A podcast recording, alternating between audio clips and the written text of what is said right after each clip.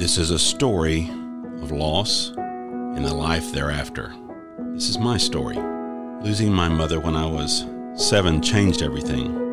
For me, my brother, my sister, it changed all of us in development, emotionally, and in many other ways that you might expect. It affected us financially. But what was not expected, what was weird and awful to me, was what happened to me physically, or maybe what didn't happen.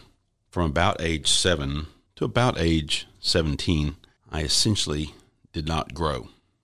I did, of course, older and eventually normalized and grew. I became an attorney, a federal prosecutor, and handled some cases that you've heard of. Those cases were famous or infamous, depending on who you talk with. And maybe for me, I'm the same famous or infamous, depending on who you talk with. I believe that bad things, big bad things in our life, remain as a shadow which follows us. Only when we stop and look back at that shadow and deal with it can we move on. After all, it's just a shadow. I look forward to having you with me in this series. She was 36 years old. She was my mother.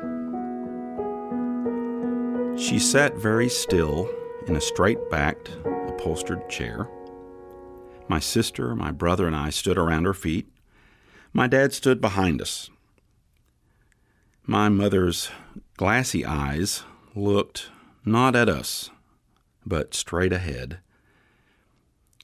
I guess my dad had encouraged her to have a sip of milk because there was a little thin white seam of milk between her lips, as if she couldn't swallow it very well.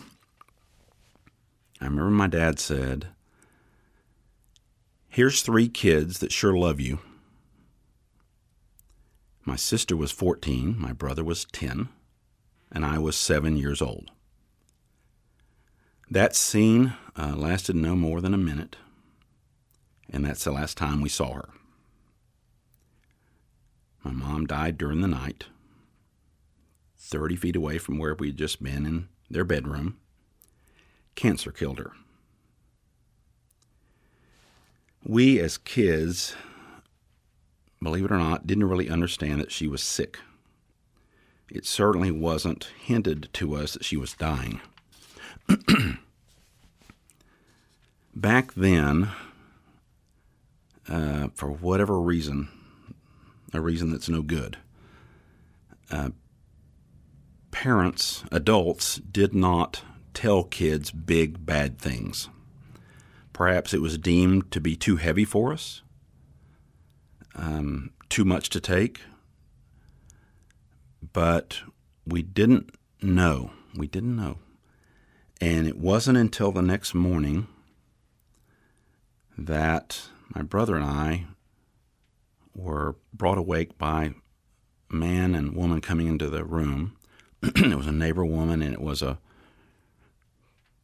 pastor from the church my mom went to, and they told us our mother had died.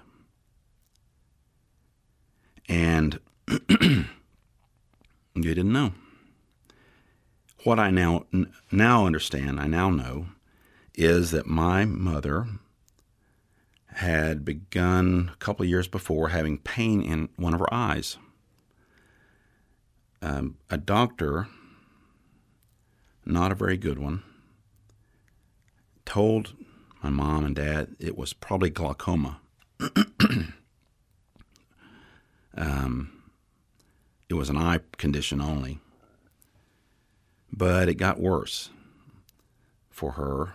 In fact, the only family vacation that we ever took that I knew about was a when we went to um, Washington D.C. and New York from Texas.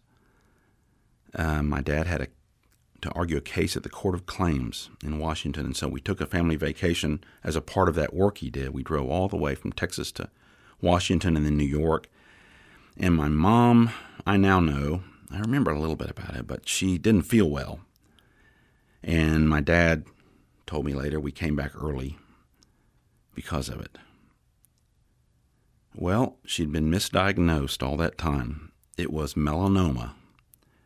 Melanoma which all of us think of as skin cancer, melanoma can form in any pigmented skin, and it formed in my mother's wonderful greenish blue eyes.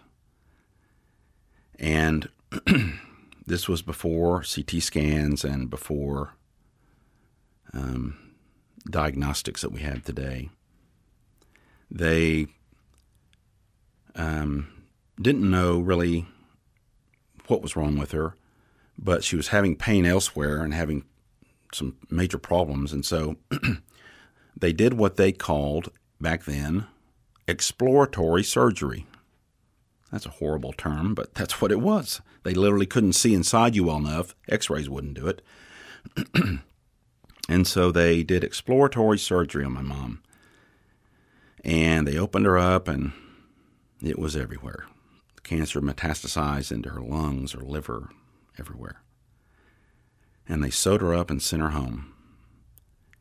And um, for a few months, my dad and a neighbor lady would take turns giving her morphine shots every four hours because she was in so much pain. And what I told a second ago about the scene in that chair in, in our den of our house was the end game of that. Every little thing about my life changed after that day. Everything whatever road I was on or thought I was on, um, I wasn't any longer. I was on a different path. And, you know, big events in our lives, uh, we remember things. I could rebuild that chair she was in, stick by stick. I could sew every piece of fabric in it.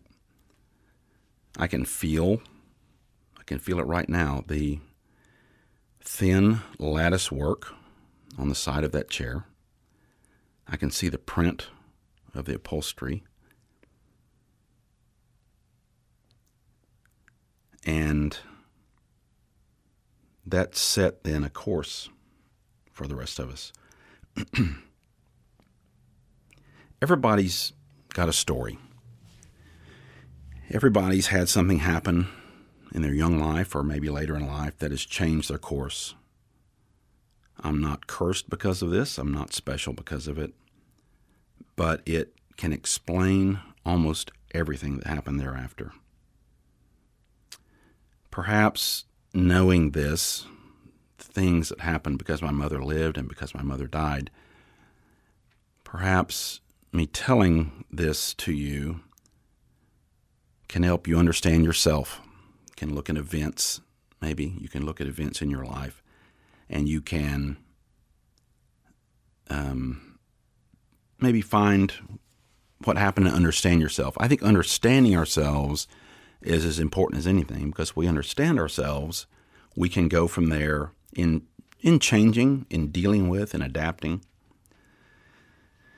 So for me, it changed everything some direct and some indirect, some overt and some very subtle. Some were bizarre. Um, this sounds so strange to say, but after that day, I sort of quit growing. Now, I've heard many years later, I talked to a psychiatrist who told me about a syndrome that can exist in children that are traumatized. But when I was seven, I weighed, I think, 50 something pounds. I don't remember exactly. and when I was 14, I weighed 80 something pounds. I was a little bitty, skinny guy. And I didn't know why. And when everyone else went through puberty, I did not. Year after year, I did not. I did not. And that led to a number of things that happened to me in the way I acted later and the way I uh, saw people and saw girls and women thereafter because I wanted to you know, as a kid, have a girlfriend, and but I looked like a little little bitty kid. So these different things that existed are part of what changed in me and what this is the result of this. I, I long for affection. I guess my mom probably was uh, very affectionate to me. I remember some of that, but not a lot. But my mom um, was gone, and so I would find myself, you know, sitting on my dad's lap at whenever whenever my dad sat down, I would crawl in his lap. My uh, after a year or so, my grandparents came to live with us to help with us, and I would sit with or next to or on my grandmother constantly. And by the time I was in second or third grade, uh, fell in love with just about every little girl that I saw. Um, uh, there was a uh, when I was in college and took a psychology class.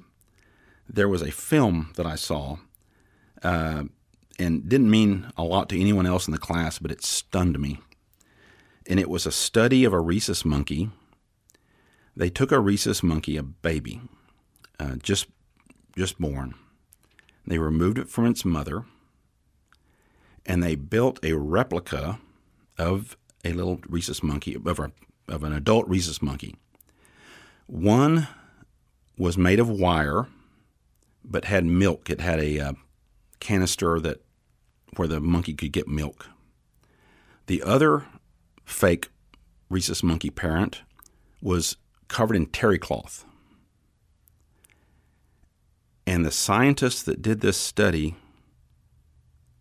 um, well, they they found that a, the little baby monkey would starve because it would go to the mother or the the likeness of a monkey that was made of terry cloth so it could feel and hug it. And it would not go to the one that provided the nutrition to live. And when I saw that when I was 18, it just floored me. And I realized uh, uh, I knew it was true. I say about the event when we were around my mom as she sat in that chair. I've said since then that my sister, who was 14, got sad. My brother, who was 10, got mad. And I was lost. My sister was sad. My sister, when she was 14 years old, under the law that existed at that time, got a what's called a hardship license, so she could drive a car. In fact, she drove my mother's car starting when she was 14. And she has told me she stayed away from the house as much as she could because it was too sad. My brother, who was a bit of a stinker to begin with and a character, he um,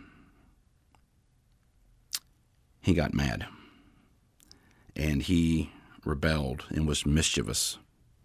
And it went beyond that to where he did whatever he wanted to at school or elsewhere. After about, oh gosh, after he got a year or two past that, he never cut his hair again, still hasn't. He quits growing, thankfully, at some point. but the sorts of things that happen to us in our lives that change our course. Sometimes we have things that change our course five or 10 degrees, just a little tack here and there. And sometimes we have something that knocks us off our blocks. And we live the rest of our lives not by our choosing, but because we're alive and we're on a new course. There was a uh,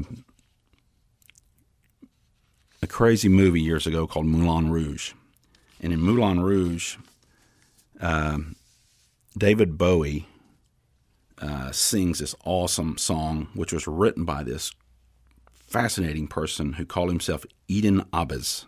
That's not his birth name, but it's a name he gave himself. And somewhat like seeing the monkey go to the terry cloth mom, this struck me. At the beginning of Moulin Rouge, David Bowie sings a song by Eden Ahbez, and it says, there was a boy, a very strange, enchanted boy. They say he wandered very far, very far, over land and sea.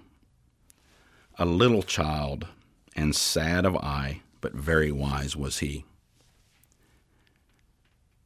That was me. I was a strange, enchanted boy. That beautiful song is so short it finishes this way. And then one day, one magic day, he passed my way. And while we spoke of many things, fools and kings, this he said to me The greatest thing you'll ever know is just to love and be loved in return. The course it set me on, I would like to tell you, I need to tell you, it affected so many areas and so many decisions. I hope maybe it will help us all see where we've been and understand it so we can make the best of being recoursed, redirected, knocked off our blocks. And I look forward to sharing that with you.